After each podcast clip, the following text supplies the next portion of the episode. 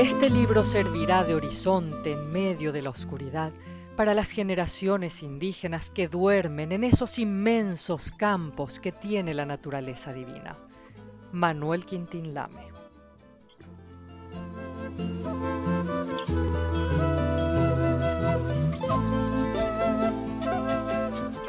De acuerdo con Fabio Gómez Cardona, Quintín dictó su trabajo en un lapso de 10 años, finalizándolo el 29 de diciembre de 1939.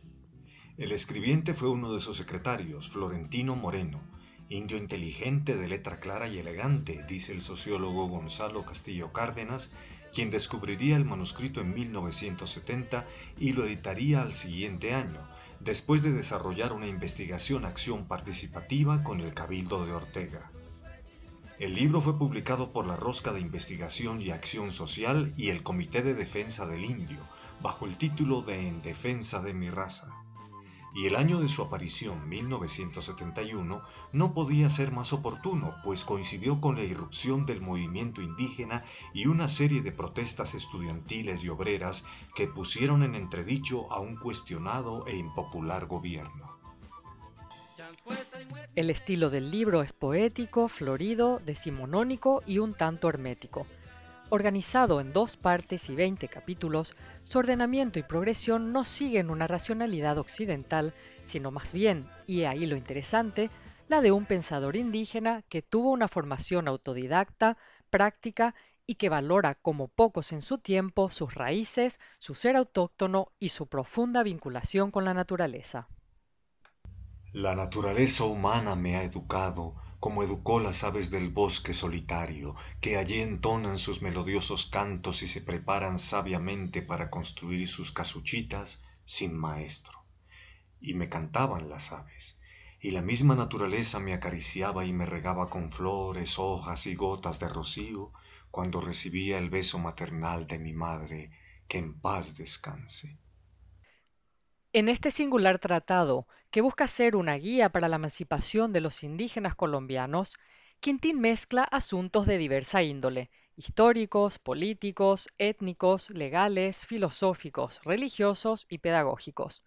Como tesis central plantea lo que él denomina la ley de la compensación, que podría asimilarse al Pachacútec andino. Lo que está ahora arriba se dará vuelta y estará mañana abajo. Quintín traza tres grandes periodos en el devenir histórico de los indígenas de esta zona del mundo para explicar cómo se dará la ley de la compensación. El prehispánico, el de la opresión europea a partir de la invasión iniciada por Colón y el de la salvación que sobrevendrá y hará justicia. Así nacerá mañana un concierto de indígenas de esos descendientes legítimamente de nuestra tierra guananí descendientes de esas tribus odiadas, perseguidas del hombre no indígena. Pero la ley de la compensación existe, señores, porque ella misma es la justicia. Una columna formará un puñado de indígenas el día de mañana para reivindicar sus derechos. Así rescatará la raza indígena sus derechos en Colombia y quedará el blanco de arrendatario del indígena. Para Quintín, por otra parte, su pensamiento y de los indígenas en general resulta genuino y auténtico frente al del sujeto blanco, y se podría explicar de este modo. Aquí se encuentra el pensamiento del hijo de las selvas que lo vieron nacer.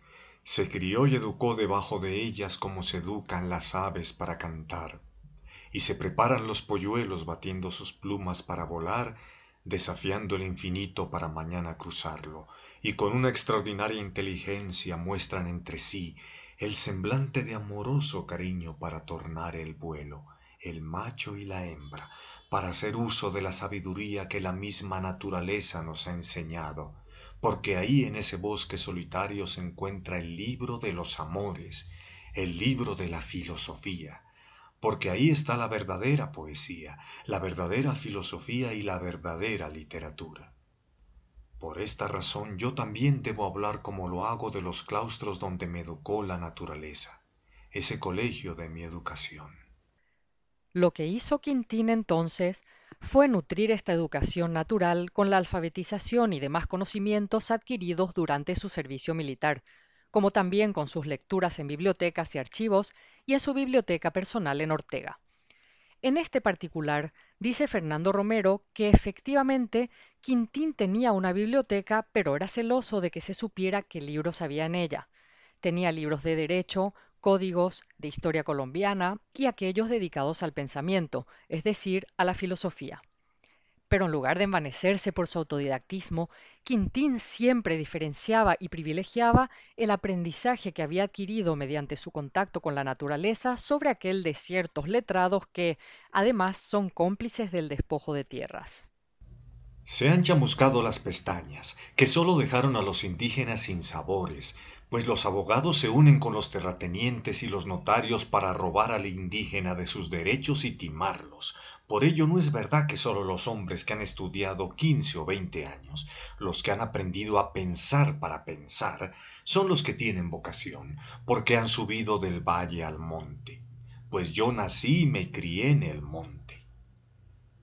Este pensamiento de Quintín resulta notable porque además de su denuncia de aquellos profesionales cómplices del despojo de tierras, hace una crítica a una educación que enseña a pensar para pensar, mas no para sentir y actuar en consonancia con la naturaleza.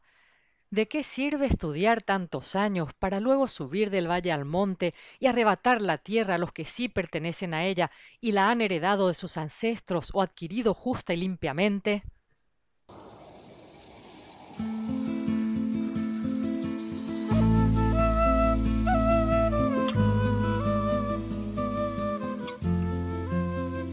Por otro lado, esta postura hacía que Quintín fuese un defensor del derecho a la educación para los indígenas y un pionero de lo que mucho tiempo después se llamaría educación intercultural, toda vez que en el resguardo de Ortega implementó las dos escuelas que fueron quemadas por sus enemigos reaccionarios.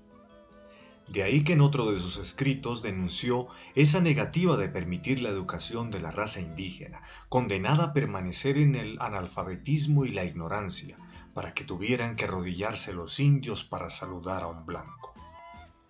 Otro aspecto importante del pensamiento global de Quintín, vertido no solo en sus manuscritos, sino en cartas, memoriales, artículos y entrevistas, así tales textos fuesen dictados a sus secretarios o declarados ante periodistas, es su concepción visionaria de la autonomía legal a la que tenían derecho los pueblos originarios colombianos. Por ejemplo, en su primer escrito, un artículo de prensa publicado en 1916 en Popayán declara, entre otras cosas, no debemos dejarnos imponer razones falsas de algunas alcaldías municipales de los distritos. Debemos tener en cuenta que nosotros, los indios, no estamos regidos por las leyes generales de la República, sino por ley especial y el cabildo cesante es el que nombra o hace elección de nombramiento para las personas que deben desempeñar como autoridades en favor del resguardo para el año entrante. Pero desgraciadamente en varios distritos, los que hacen estos nombramientos son los alcaldes municipales. Debemos levantar con todo valor y rápidamente nuestra frente, y no dejarnos que la raza blanca y mestiza haga a su antojo lo que quieran con nuestra debilidad porque en el mundo no hay un hombre superior a otro.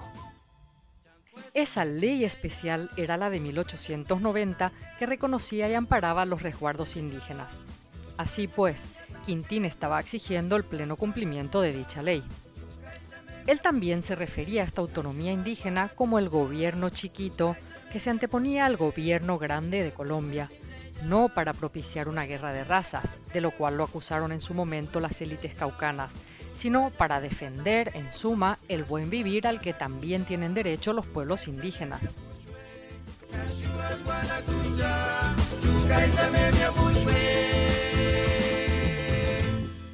En el próximo episodio, el interés intelectual, académico, político y artístico en la vida, las luchas y los escritos de Quintín Lamy. En el guion, Jaime Flores Mesa. En la narración, Cecilia Marsal Pedersani y Jaime Flores Mesa.